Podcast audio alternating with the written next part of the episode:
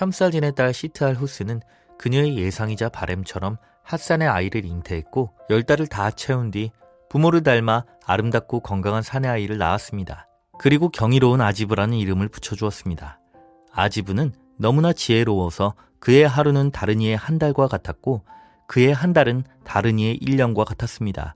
7살이 되자마자 할아버지인 샴살디는 아지브에게 스승을 붙여 코란을 가르치기 시작했습니다. 그렇게 학교에 다니기 시작한 지 4년이 되었을 무렵 아지브는 학교 친구들을 괴롭히고 때리며 이렇게 말했습니다. 너희 중에 나처럼 총리의 아들인 자가 또 있느냐? 견디다 못한 소년들이 감독관에게 이 사실을 전하자 그는 이렇게 말했습니다. 내가 지금 일러주는 대로 하면 아마도 그 녀석이 다시는 그러지 못할 것이다.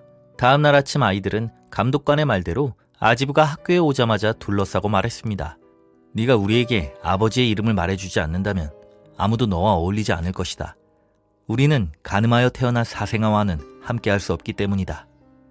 그러자 아지브가 대답했습니다. 갑자기 무슨 소리를 하는 것이냐? 내 어머니의 이름은 시트알 후순이며 아버지의 이름은 샴살딘이다. 그러자 소년 중 하나가 외쳤습니다. 총리는 너의 진짜 아버지가 아니잖아. 이에 아지브가 샴살딘이 자기 아버지가 맞다고 말하자 소년들이 비웃으며 말했습니다. 어른들 중에 네 어머니가 총리의 딸이라는 사실을 모르는 사람이 없다. 총리의 아들이라며 거들먹거리던 놈이 정작 자기 진짜 아버지가 누구인지도 모르는 거야. 우리 중 아버지 이름도 모르는 놈이랑 놀아줄 사람은 없으니 그만 집으로 돌아가는 게 어때? 예상치 못한 상황과 비웃음으로 인해 아지브는 가슴이 조여왔고 쏟아져 나오는 눈물에 목까지 막혔습니다. 그때 지켜보고 있던 감독관이 다가와 말했습니다. 우리는 총리가 너의 할아버지라는 사실을 알고 있다. 파라오께서는 너의 어머니를 꼽초와 결혼시키려 하였지만 그날 네 어머니께서는 갑자기 찾아온 마신과 첫날 밤을 보냈다고 한다. 따라서 너는 아비 없는 자라 할 수 있지. 너에게 합법적인 아버지가 있다는 증거를 찾을 때까지 이곳을 떠나는 것이 좋을 것이다. 그러나 만일 이 학교를 계속 다니고 싶다면 얌전한 학생으로 돌아가라. 또다시 총리의 아들이라며 건방을 떨고 다른 이를 괴롭힌다면 우리는 네 아버지가 누구인지 밝혀질 때까지 너를 가늠한 가운데 태어난 자식이라 취급할 것이다.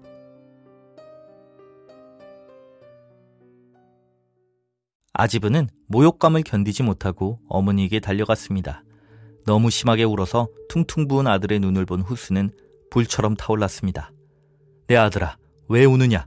신께서 너를 슬픔에서 구원하실 것이니 내게 이유를 말하거라. 아지브는 하구들과 감독관으로부터 들은 모든 것을 전하며 어머니, 제 아버지는 누구입니까? 라고 물었고 이에 후순이 대답했습니다. 내 아버지는 이집트의 총리가 아니냐. 그러자 아지브가 몹시 화를 내며 소리쳤습니다. 거짓말하지 마세요. 총리께서는 제 아버지가 아니라 당신의 아버지입니다. 제 진짜 아버지가 누구인지 말해주지 않는다면 오늘 저기 걸려있는 옷걸이로 목숨을 끊을 것입니다. 더는 숨길 수 없다는 사실을 받아들인 후스는 핫산과 처음 만났던 밤과 짧지만 행복했던 순간을 기억하며 통곡했습니다. 어머니가 울자 아지부도 함께 울었고 때마침 집에 돌아온 샴살딘도 그들의 커다란 울음소리를 듣고는 바로 무슨 일인지 직감하여 그의 마음도 타들어갔습니다.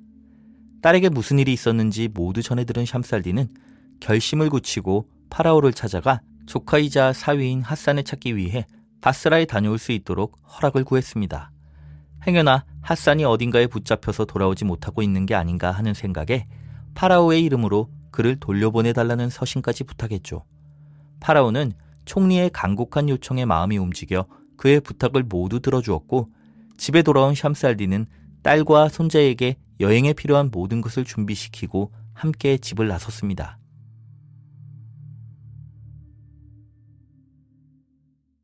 날마다 긴 행군 끝에 며칠 후 그들은 알하사라는 곳에 도착하여 천막을 치고 이틀 동안 머물기로 했습니다.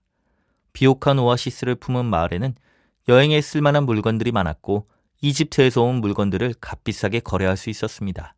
그 밖에도 터키식 목욕탕, 커다란 모스크 등 즐길 거리와 볼거리가 가득한 곳에서 여행의 피로를 풀 수 있었습니다. 또 며칠이 지나 다마스쿠스에 도착한 샴스 알딘의 일행을 본 사람들은 아지브의 빛나는 아름다움을 칭송하며 그가 아버지 핫산의 가게 맞은편에 멈추어 설 때까지 따라왔습니다. 베드랄딘 핫산의 얼굴에는 이제 제법 두꺼워진 수염이 생겨 있었습니다.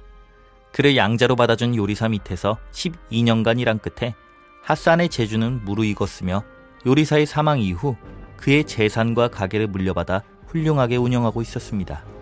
핫산은 시종과 함께 가게 앞에 서 있는 아지브를 보고 알 수 없는 두근거림과 솟아오르는 강렬한 애정을 느꼈습니다.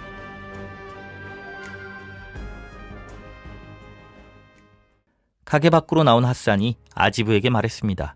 안녕하시오 소년. 그대와 같이 아름다운 이에게 제 가게에서 맛있는 음식을 대접해드리고 싶은데 허락해 주시겠소. 이렇게 말하며 핫산은 왠지 모르게 흘러나오는 눈물을 닦았습니다. 아지브 역시 핫산을 보자 알 수 없는 기분의 마음이 흔들려 시종에게 말했습니다. 이 환대를 받아들여 그를 기쁘게 합시다. 누군가에게 선의를 베푼다면 신께서도 나와 아버지를 만나게 도와주시지 않겠습니까? 시종이 대답했습니다. 이집트 총리의 후계자께서 일반 음식점에서 식사하는 모습을 어찌 볼 수 있겠습니까? 누구에게 감히 그런 제안을 하는지 제가 몽둥이로 알려주어야겠습니다. 그러자 핫산이 시종에게 말했습니다. 어떤 시인의 말처럼 겉은 밤나무같이 어둡지만 속은 하얗고 깨끗한 자여.